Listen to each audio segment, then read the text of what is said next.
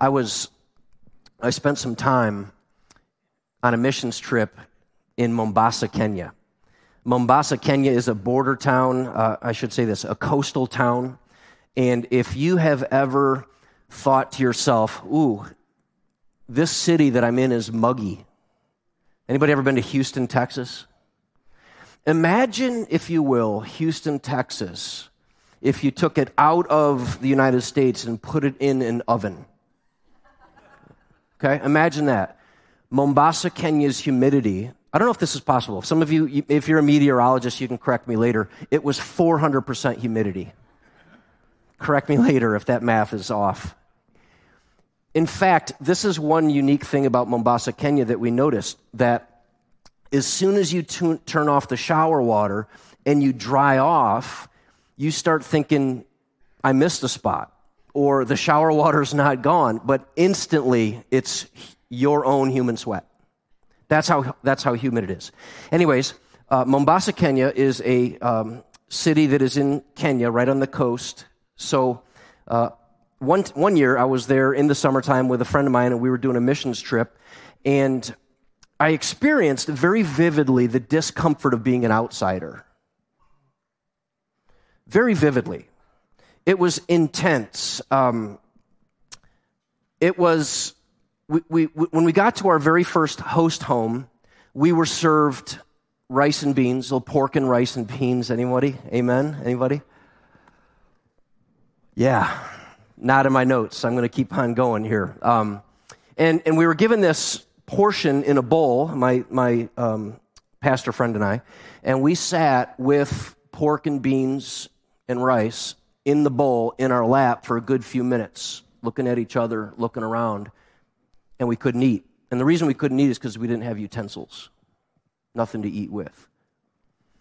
And we were urged to eat, and the host home wasn't eating because we're not eating, and they're urging us to eat, and we're kind of like, uh oh, I think we're misfiring here. I think we're misfiring. And they um, laughingly, as though we are total ninnies, were like, no, no, no. Are you, you're waiting for, yeah, is there like a fork? I mean, are we waiting for the, and they said no, and they made this motion here. You know what that is? We eat with our, I told you this once before, right? We eat with our hooves. I was like, what? I don't know if you've noticed my hands, but they may be small, but they ain't hooves. You know what I'm saying? I like, so what they do is they just squeeze the rice together with the rest of it and they just eat with their hands. I felt like a total moron. I didn't cover, uncover this in my cultural study before we landed there. Um, but that was just the beginning of feeling an, like an outsider because on Sunday morning we got to their worship service and I experienced something I've never experienced before. First of all, a major portion of the whole service was in Swahili. So I didn't know what was happening there was expressions of joy and excitement that were a very shrill sounding, tribal oriented kind of. Um, I, the only thing I can think to call it is it's not really um, chirping, but it's like this very, very high pitched sound of joy and celebration or whatever. So I didn't have that in me. I wasn't dropping that on that church family that morning, just listening. Then they do something similar to what we do in our culture, but very different. They, they honored the guests who were among them, but they didn't just say, Hey, some of you are guests, welcome for being here. They said, How many of you are guests? So we were like, We better raise our hand because it's more than obvious, right? So we raised our hand, and then they said, Come on up here. Come on up. So they, per- they had all their guests come up and stand in the front of the service and went on and on introducing each one of us and how we ended up at the church and what have you. And I thought to myself, we are definitely uncomfortable, right? This is not what we were aiming for. And we learned very vividly how uncomfortable one can be in a different culture. And yet, at the same time, as the service progressed, I noticed in the preaching that the preaching was primarily focused on the way in which God is able to no longer count our sins against us. And I was like, that resonates. I'm with you. Then, the second part of the um, song service, we came back and we sing songs that were based on an inner joy provided by God that isn't based on our circumstances. I was like, you got me there. Two out of two. And that was the focus of the service that celebrated the work that Jesus had done so that he didn't, God didn't, wasn't, uh, was no longer counting our sins against us and also provided an inner overflowing joy that's separate from and beyond our circumstances. That resonated. And all of a sudden, I felt halfway across the world while we were baking in our own skin, I felt, I feel like I'm home. Feel like I belong here. This resonated with me. And as you can imagine, it only took a few short hours, and we felt like we were standing and worshiping and eating and singing among our lifelong family. Didn't hurt that they're great huggers. And it's so vital for us to recognize. Oh, by the way, and they closed out service with communion. Everybody belongs. You belong to Jesus, you belong to us. Same thing, same as what we're doing. Same as what we're saying. Same Jesus that brings us all together. Outside the Kenyan church that day, outside our church today, I'm sure you've noticed the um, life altering level of disunity among our churches and among our culture. I would, um, as an amateur, I would make the observation that our, our culture is hemorrhaging with strife and division and conflict. If you follow any of the church denominations or movements on Twitter, there is a profound emerging disunity among denom- within denominations that is seemingly unprecedented. And um, describing the culture war, an author in Christianity Today, his name is James Eglinton. And James Eglinton wrote a column where he said, The world is not primarily divided among religious boundaries. He said, The world is primarily now divided among the boundary of populist or progressive. And because of that um, divide, because of that clash culturally, what we have in the world is two Americas, two Brazils, two UKs, two, the whole world. I don't know if uh, this is news to me. The whole world is uh, split and is being driven by outrage to the extremes of populism and the extremes of progressivism. Populism says, um, let's do and hold on to and bring back the very things that made us great. And progressivism says, let's untether ourselves from the, the, the, the, past so that we don't continue to make the same mistakes and we can, give, we can free ourselves from any kind of past oppression. So that's the divide, and politically, uh, we've been kind of wedged to one side or other. And James Eglinton, the author, says that the church has become a tool of leftward or of rightward political coalition. That the church is being um, outraged into one side or other. So here's the question the question is Is world peace ever really possible? Are we going to see world peace? Is world peace ever possible? Is it possible that we could ever have peace among human beings ever again? And it reminds me of God's answer. If you, uh, in fact, we could even look at other cultures and find the answer yes, it is possible to be at peace.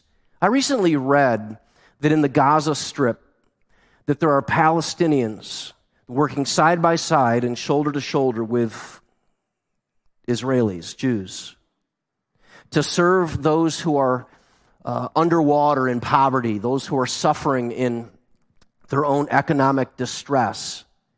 And imagine this if you know anything about the background of the Palestinians and the Jews working side by side and shoulder to shoulder. Well, what's distinct about that? How did that happen? How are they working side by side?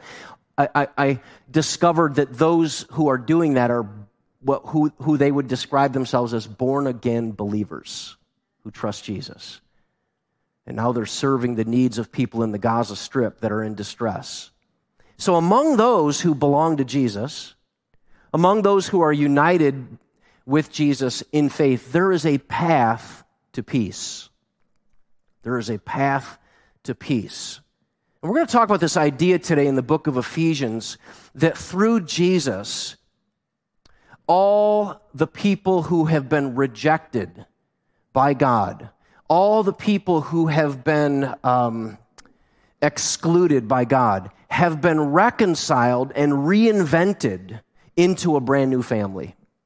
And Paul describes how that happens in the book of Ephesians. He explains to the emerging church at Ephesus, if you're trying to get a visual on where Ephesus is, it's the modern day country area of Turkey. And he describes in this passage of scripture in Ephesians chapter 2, he describes our backstory, the backstory of the Ephesian believers. He also describes their rescue, and then he speaks to the Christians and describes our transformation. And he is talking primarily to the Gentiles. Now, how many of you, I'm curious, how many of you grew up in some kind of church family? Raise your hand if you grew up in a church family. Okay. Uh, raise your hand if you did not. You did not really grow up in a church family. It's unfamiliar. All right. How many of you who didn't grow up in a church family remember when you started to become a part of a church family and you remember how, um, I don't know if the word's uncomfortable, or, or you felt like an outsider. Anybody, raise your hand again if you've ever felt like an outsider within, the, within a church family, yeah? I often have conversations with people who are joining us for worship, whether it's uh, through online or they've been visiting us, and they describe to us, uh, they describe to me, that, and they'll say something like this As a former Catholic, I always felt like somebody who was leading the service knew something I didn't know. They knew what we were supposed to do next. They knew why we were doing what we were doing. I just couldn't catch on. And they say things like this In essence, I always felt like an outsider. And Jesus, by God's compassion, allows all the outsiders to be reconciled together with the insiders. And then the finished work of transformation is to reinvent us into a brand new family.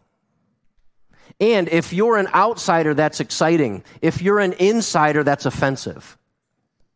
If you're an insider, and yeah, we'll get to that. I, I, I, I um, you guys don't have till one o'clock, right? You don't have. Let's get going on this. So check this out. So Paul on our backstory. And by the way, if it's easier for you to follow along with some notes on our church app, you can go to Sunday, we, uh, um, Sunday service or weekly messages. And when you click on that, the very first click on the top will open up a little note um, segment, and you can fill in the blanks and and uh, otherwise stay fully engaged if if that helps you. So um, you, Paul says, this is such a great, this is such a great passage. It's, it's hard not to dig up all of it. But you, now he's talking to Gentiles, non-Jewish people, okay? So Paul's writing this letter to the church at Ephesus, and he's directly now talking to people who are not Jewish people. And he says, You lived in this world, and you lived without God, and you lived without hope. That was their backstory. They were making it up as they went along pagan, polytheism, uh, atheism, uh, all kinds of other um, philosophies that they were trying to live their life. And so, consequently, um, we were excluded by God. You were outsiders without hope and without God. Now, some people might say, wait a second, how is it possible that God excluded you? Because a pop culture view of God says that God loves, who, who does God love in the pop culture view? Everyone, right? Does God love humanity, who he created? Yes. He sent Jesus because God so loved the world. Um, but keep in mind that the fall happened way back in Genesis. Um, Pastor Jonathan brought us back to the backstory last Sunday uh, in Genesis, and God excluded you so, um, God loves everybody, but only certain people had access to God in heaven, and the rest were outsiders. So, um, don't forget, he says, that you Gentiles used to be outsiders. Anybody see that movie, The Outsiders? I wish I remembered anything about it because I'd put it in my sermon today, but I don't. So I just thought, let's mention it. 80s movie, is that right? 1967? Oh, the book. Yeah, it's probably based on a. So, um, so don't forget that you Gentiles used to be outsiders. What does that mean? Well, you, you were called by the insiders. They would call you names and they would say, You're uncircumcised heathen. And, and this word heathen, right? Godless, soulless, worthless. Great song written by 21 Pilots called Heathens. Great song. All right. You guys know the song? Did you hear that? Now, I, I know that this is this could be, but I've said so many better things over time. I mean, so much more important things, right? No applause. Nothing. That happened recently, too. I don't remember what it was. It was a handful of months ago. And I was telling Pastor Jonathan, I don't know if he missed it or was away. I was like, you, you gotta, you, you wouldn't believe this. I mentioned this one thing that was like an eruption of excitement from our, from our uh, church family. And uh, I was like, note to self, keep saying that, whatever that was, keep saying that. So, uh, 21 Pilots writes the song called Heathens, and, he, and, and in it they say, All my friends are heathens, take it slow. Right? They're outsiders. I'm assuming what they're writing, and I could be wrong, of course, is that, that, that they're outside the faith. Um, so, the Jews were calling the outsiders names.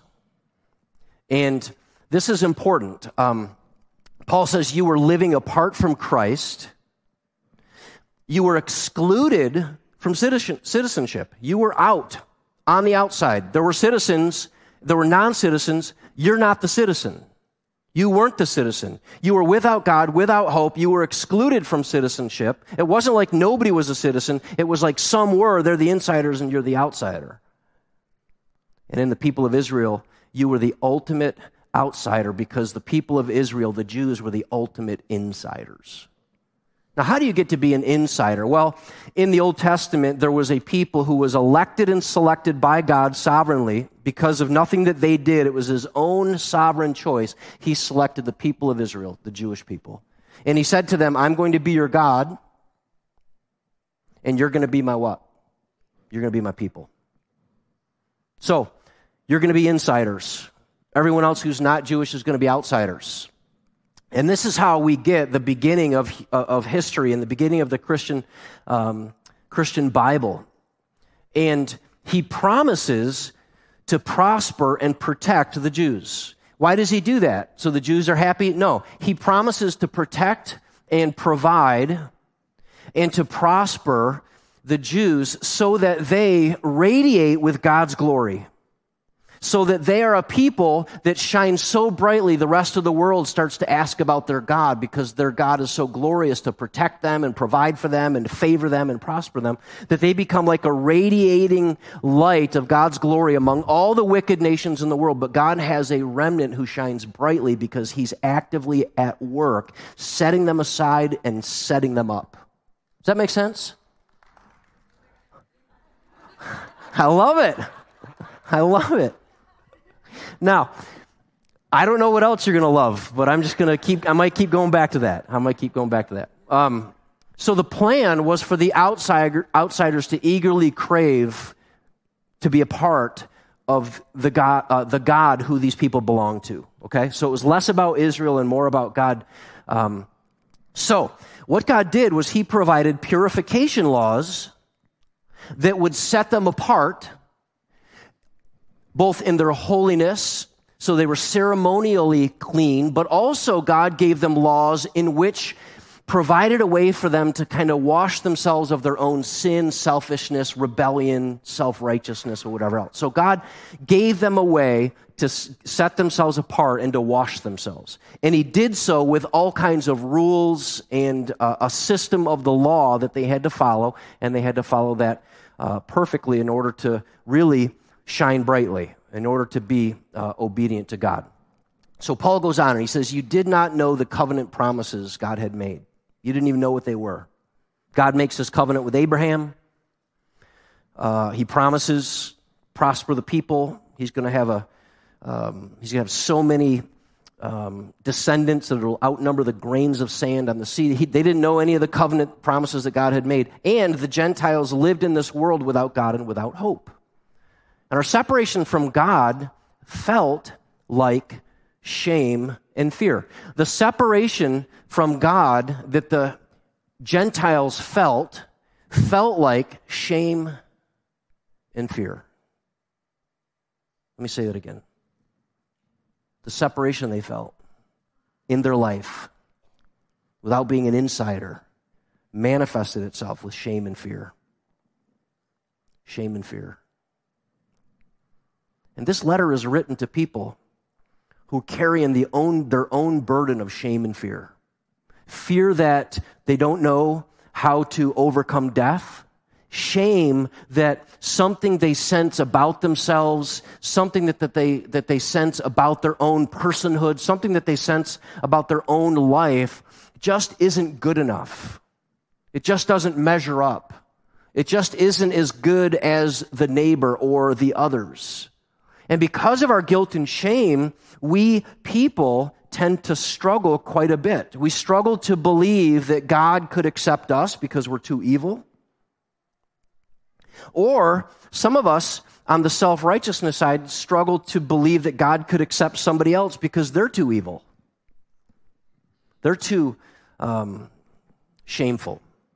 So, our solution where do we turn to overcome that? Where do we look to be rescued from our shame and our fear? Now, um, you remember by any chance reading about um, Sigmund Freud, right? He's a um, kind of a well known um, figure in uh, psychology, psychi- psychiatry, and so on. He said that the way that the world has tried to overcome the sense of shame and fear is through implementing and kind of unleashing our super ego.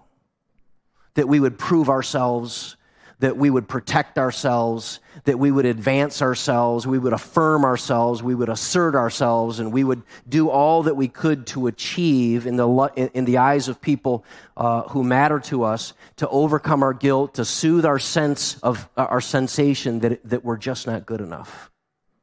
Not good enough for my family, not good enough for my God, not good enough for my employer, my, not good enough for my spouse, I'm not good enough for my kids, and that the super ego is running on overdrive trying to prove ourselves. The thought being that I personally, with enough focus and enough motivation and enough drive, I can fix what's wrong with me. I can achieve and actualize and accept myself if I just follow my ego. So the Apostle Paul says, nice try.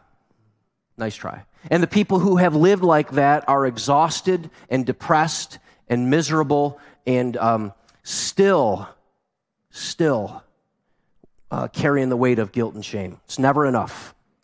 So, um, the Apostle Paul explains where to look for our hope, where to look for our rescue. And here's what he says He says, But now, Gentile, outsider, you have been united with Christ Jesus. Don't forget, we're on a theme here. He says, You were once far away from God, but now something dramatic and drastic has occurred. You've been brought near. You're an insider now. And you've been brought near to Him through the blood of Christ. If you're new to the Christian faith or you're somehow um, looking in, you maybe sense or feel like you're an outsider, you're not quite sure about the Christian faith or what kind of church we are, this phrase here, blood of Christ, would not be um, unfamiliar to us. If you are a regular gospel centered church attender or worshiper, or you've somehow uh, um, you've joined us and you, and you have a, you, a saving faith of your own, you'll know that almost everything that we speak of that brings joy is the combination of the shed blood, the blood of Christ, and his ultimate resurrection from the dead. So that's not new to us. We'll um, get to that specifically on, on Good Friday. So we've been brought near, and this is the way that we can say it that God rescued, reconciled. God reconciled you. So, God excluded you, but then God, by his own work, he reconciled you. He brought sinners. There's two parts to this. Let me tell you both parts. This is, this is exciting. You might not clap, but this is exciting. When I thought about this, God doesn't just reconcile you vertically to the Father in heaven who created you, God also reconciles you horizontally to people who don't share your culture, your language, your opinions, your convictions, your political affiliations, or your nationalism. He, he, he somehow, in his wisdom, found it best to connect me and you with the worshipers in Mombasa, Kenya. So all nations have been reconciled to each other. So it's not just a vertical reconciliation with God the Father, but it's also a horizontal reconciliation with God's family that we are being told by Paul we now belong to. He brought sinners near to God. We're super reconciled to God because he's super satisfied by the sacrifice of his son, demonstrated by the blood of Jesus. Now, reconciled means res- the restoration. Okay, right on cue, right on cue. Um, the restoration of God's forfeited favor. Reconciliation here means that God had favor, you lost it, and now it's been returned. That's what reconciled means here. Now, this is affected by God's justice. His justice was satisfied and because his justice was satisfied, God could replace his punishment with his favor. God is just and he has to execute his justice. The punishment of sinners, by the way, and justice demands that sinners be punished. What's the wage? Some of you are Bible folks and you, you church family, you know the answer to this question. What is the wage of sin? According to it's death. And God's justice says uh, someone has to pay by death, otherwise, I can't reconcile because of my character of justice. You can only be reconciled if that wage is rightly paid. Justice demands the payment of sinners. The death of Jesus satisfies justice, and so God reconciles us to himself. And this reconciliation makes God our friend and it enables him to pardon us. It enables him to save us, but it also enables God to bring together all the other nations and tribes to join the family. And he um, does it like this For Christ himself has brought peace to us. He united Jews and Gentiles into one people when, in his own body on the cross, he broke down the wall of hostility that separated us. I love that phrase, wall of hostility, because it makes me, it, it kind of gives a phrase to what I sense is happening in our world, right? Walls of hostility. Even between family members, spouses, church members, walls of hostility. But we're seeing here that Paul is describing to the Gentiles that God dealt with those walls. He pulled those walls down. He reconciled those who were divided by these walls. This is um, fascinating here. This is a picture of a church in the town of Nazareth. Uh, you recognize Nazareth if you know about Jesus' birth, his incarnation, right? Where he, um, where he came from. And um, Jesus I, I should say, uh, Jesus' church here in Nazareth is called the Church of the Annunciation. And it's uh, fascinating, real, really, to study it. There's a picture of the entryway of the church. Uh, here's a picture here of kind of the upper level of the church. And one of the things that's really, really amazing is that the church is said to stand over the site of the home where the, where the angel Gabriel announced to Mary that she's with child. How cool would that be? And um, I wanted to tell you that this church here is on the site of no significance, the church that you're currently in. Just thought I'd throw that out there, or at least one that I'm unaware of. So, this church here is over in um, a place that is very sacred, and the church is filled with 40 different, 43 different national mosaics of what it would look like if the angel Gabriel was announcing to uh, the Madonna and uh, of the uh, of the incarnating child of the soon coming Jesus, or the even in these depictions the arrival of Jesus. So, um, fascinating. These are mosaics that are hanging in the church, and all the different countries have a representative mosaic. And it's fascinating to see. Over here on the far, on my far right here is Poland. And over here in the middle is Italy. If you're Italian here today, Italy. Then you've got um, Ecuador over here. We're not going to go through all 43, but uh, Scotland, Thailand, and they're beautiful. They're absolutely stunning. But something dramatic you'll notice about every single one of them, they're different from the next one, which is different from the next one, which is different from the next one. And you get a vivid portrayal of how every culture sees the, uh, the Mother Mary and the arrival of the Christ child in the lens of their own culture and of their own people. You get to see how they internalize that when they picture a, a, a, a, hero of their faith named Jesus, they don't picture the Jesus you picture. They don't picture the Jesus that someone else pictures. They picture the Jesus that they're familiar with. And from every different country, as you can imagine, people find their country of origin and they take a selfie with it and they're like, We found him. Jesus, Mary, right here.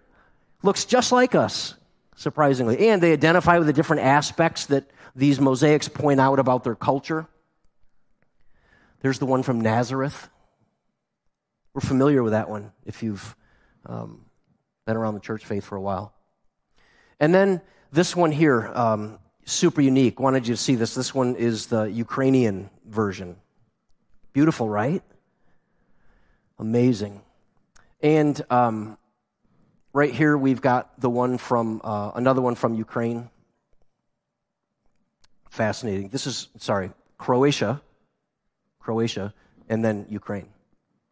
Absolutely amazing stuff. And then, of, of course, you probably thought to yourself, if, is there any of them that were inspired by the Marvel Universe? Yes, the one from the United States of America.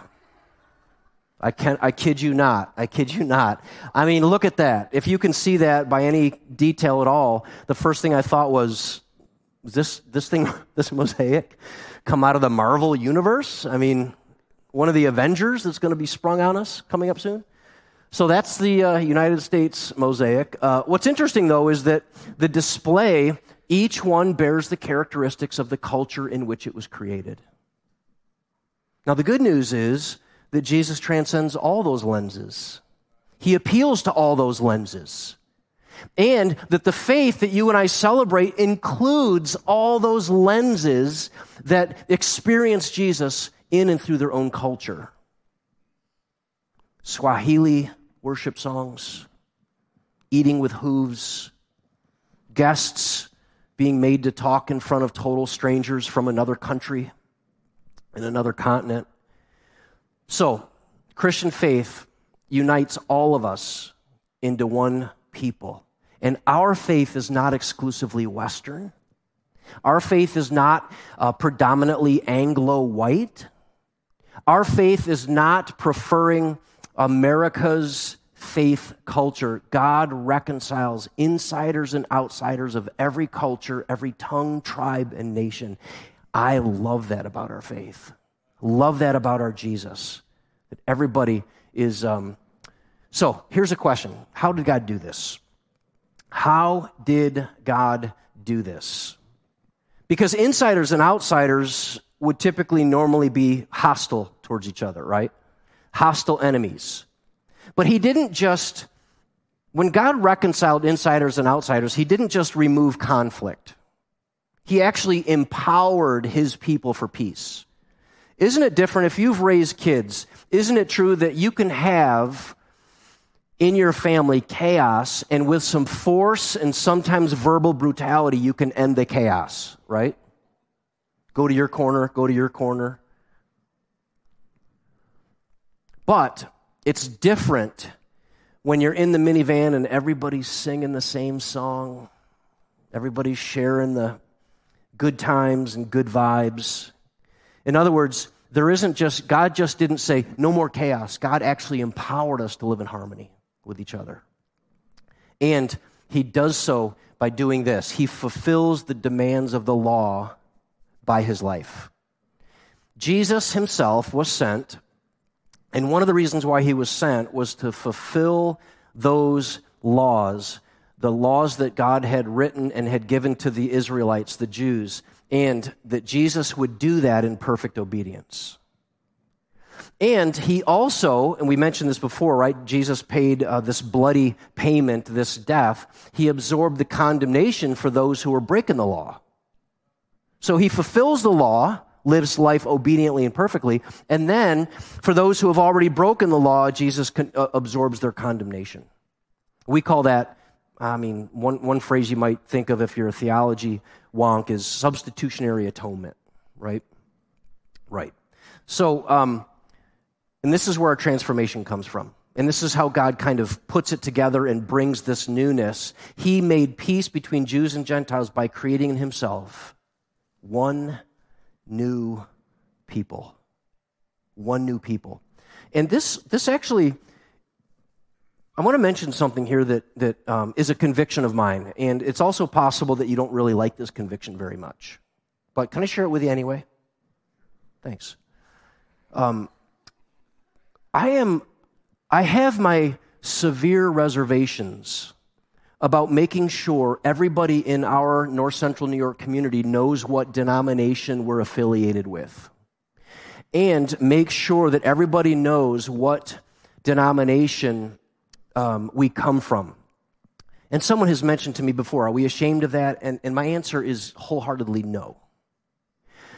But God has made his people by divine plan and by the shedding of his own son's blood, he has made us not a multiple of denominations that you have to familiarize yourself with all of the technical nuances of the doctrine before you feel comfortable fellowshipping. God did the mighty, miraculous, universal work of reinventing one new people, not thousands of separated people with their minutia of distinction. So that's, that's a conviction of mine. And what that means is we want to present the world to the world and to North Central New York, uh, to, to, to, North Central New York. We don't, we don't necessarily want to put out there in front, well, we're distinct from the other Christians down the road. So just so that you know, uh, the first thing we want you to know is that we're not like the Baptist church. We're not like the Methodist church. We're not like some other church you might be familiar of because we have a distinctive. And if you look in the Bible and you start to parse the grammar and look at the way that you can uh, interpret the nuances of this doctrine, we kind of own something special, so that's why we are who we are. Right? So I don't mean for that to sound cynical. Um, I think it's far more important that we identify ourselves as being in unity on the essentials with the universal church of Jesus. And that when people come across us, they say, This seems like a church that's a part of the one new people around the world. This church isn't saying, Oh, let me tell you, you're not going to get this anywhere else. I've told you before, if you ever hear from this platform, you're not going to get this anywhere else, run for the hills. Run for the hills. You're not going to get this anywhere else, says every cult leader ever in the history of the world. And Paul says, especially in the book of Jude, Paul says, we have a faith that's come down from the Father, that has been raised to life by the Son, that's been empowered by the Spirit, that's been handed off to the apostles, that has been now empowered to the church, and the church is built on the apostles, and it's the same faith as it always was and has always been. So we're inheriting a faith. We're not getting a faith that divides us. We're getting a faith that makes us one new people. And we're a part of one new people. Uh, the clapping is amazing today. I'm telling you. You can tell it's close to Easter's. You can just tell. So, we are a part of one new people. And that means this that when you agree on the essentials and you come to saving faith and when you're united with Jesus and you're interested, so what's distinct about our church? We have our distinctions. But we follow with those distinctions, we don't lead with those distinctions. Someone said to me one time, if we're not careful, wouldn't we have, isn't it possible that someone could end up at North Central Church and and, and, or someone could end up at like North Syracuse Baptist Church or Northside Baptist Church, and they were looking for North Central Assembly of God Church, and I was like, I guess it's possible. And they were like, Doesn't that bother you? Like, why would that bother me? God is at work, and my hope and prayer is that the same Jesus they would discover here, they would discover somewhere else, down the street.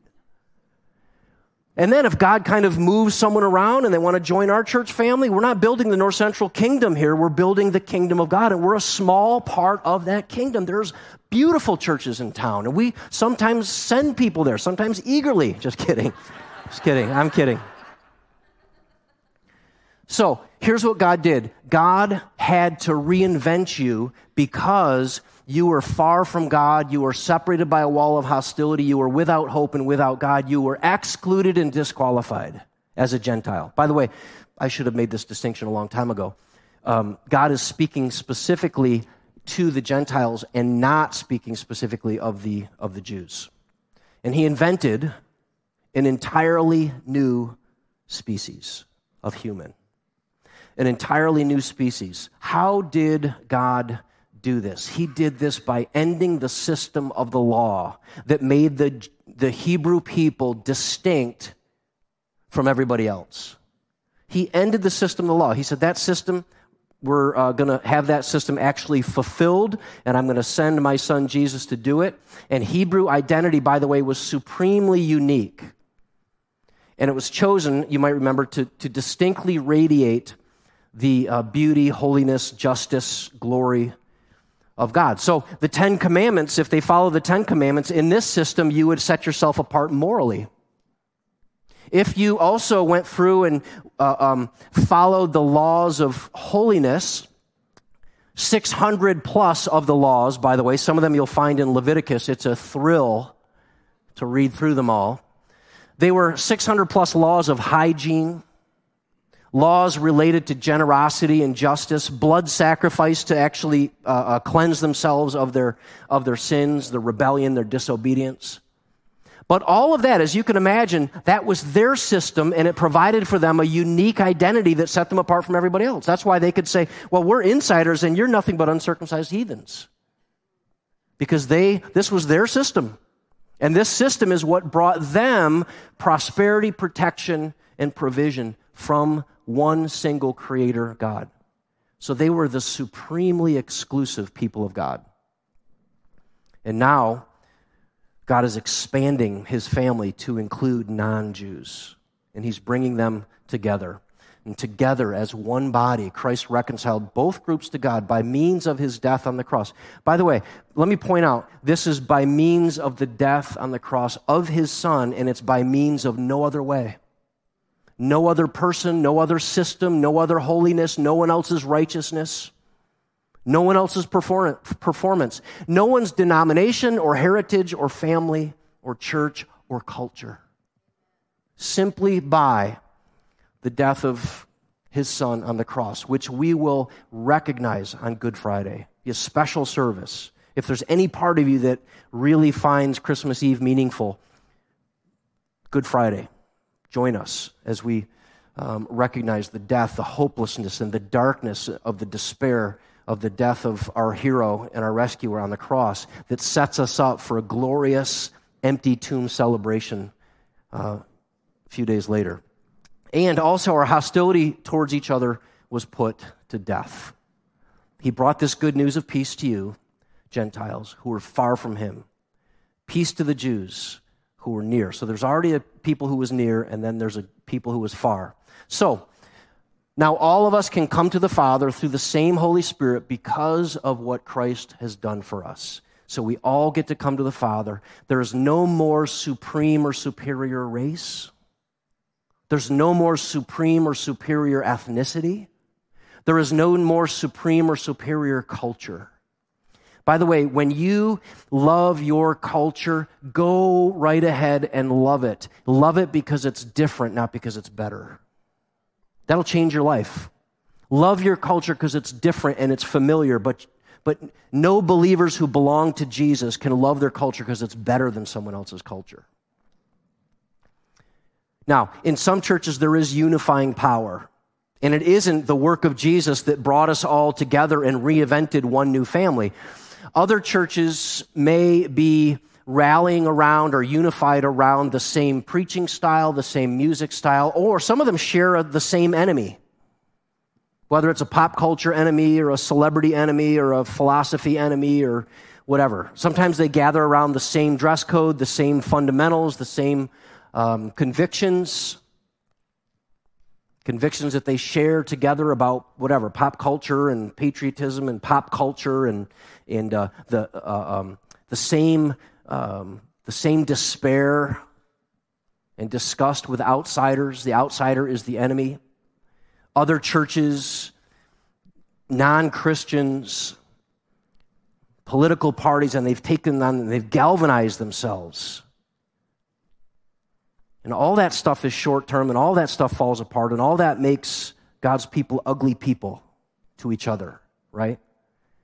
What a thrill that we can say the real unifying power in our gospel centered church is this that we all share a common dependence on Jesus and we all share a equal access to the Father through Jesus. Common dependence, equal access. Common dependence, equal access. We have more in common with people of other races, ethnicities, political parties. If they belong to Jesus, we have more in common than what separates us.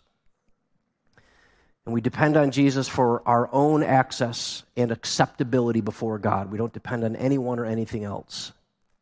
We all equally, with no exceptions. So, where does our humble willingness, real quick, real quick, where does our humble willingness to be reconciled to each other come from? Um, what it means is that we recognize our need if you are looking for and you're open to God humbling yourself and, or humbling you, and you're open to the possibility that um, God wants to use humility to bring you in into this one new family, you recognize my personal need for Jesus, that me and my way of living, my way of, of worshiping is no longer better than anyone else's. I'm not an insider, and there isn't any outsiders. I love the way Tim Keller puts it. Timothy Keller says, God does not see the word, wor- world and sort the world good and righteous, or, or good and bad, righteous and unrighteous. He separates them near to Him or far from Him. And we all get near to God the same way by being united by faith to Jesus, who gives us accessibility to the Father, reconciles us, and reinvents us. I'm living in a new family, so I must recognize I share exactly the same need as every other tongue, nation, and tribe. Also, uh, I reject my exceptionalism beyond Jesus. My effort, my status, my ethnicity, heritage, values, performance, it's all irrelevant for access to God. There is no exclusive club, and I'm not in the VIP line, right? There is no exclusive club Holiness and Righteousness Club. And I'm in the front of the line, and then they got the commoners, the outsiders, in the alleyway. So I recognize and I reject any notion at all that I'm getting exclusive access to God. I reject, I recognize and reject any notion that I have any qualifying reason except for being united with Jesus. So this means I can reject and resist self supremacy. I can reject and I can resist self righteousness. It's humbling to need Jesus. It's humbling to rest in Jesus. It's humbling to look at another tribe, tongue, culture, nation and say, we belong together even though we're very different. Even though your mosaic looks a lot different from my mosaic that's hanging over there in the Church of Annunciation, we are one new family. And you know what? I would I, imagine North Central Church is at work in North Central New York, embracing the one new familyness of other believers. How fun would that be? I had an opportunity to meet the chaplain who um, is serving down at the rescue mission, um, who are on the front lines of meeting the needs of the hungry and the homeless, and we're proud to support them. When I met the chaplain, uh, I told him how eager I was to be um, taken on a tour of what he's doing and how he's doing it to help meet needs of people. And in part of me, in preparation this week, a part of me is just excited to theologically and practically meet the part of my family that is really distressed, who hope in Jesus but are as much a part of my family as you are every Sunday. What a thrill to know that God's at work and He's providing everybody the same thing my son Jesus. Would you, let's pray together. Father, we're grateful today for the joy of really being rescued from all of that exclusion, that shame and fear forces us into dark corners of places without hope and ultimately without you. But you, miraculously, by your own mercy, did all the work to bring us back and to return to us the favor that was lost during the fall, the garden, when we were outsiders, separated, condemned. And then Jesus. And I pray today, God, that you would help us with our reinventedness, our new speciesness, that it would be attractive, winsome, full of joy and peace. That you'd help us to put down the stones that we throw at people who we don't agree with or whose mosaic looks different from ours.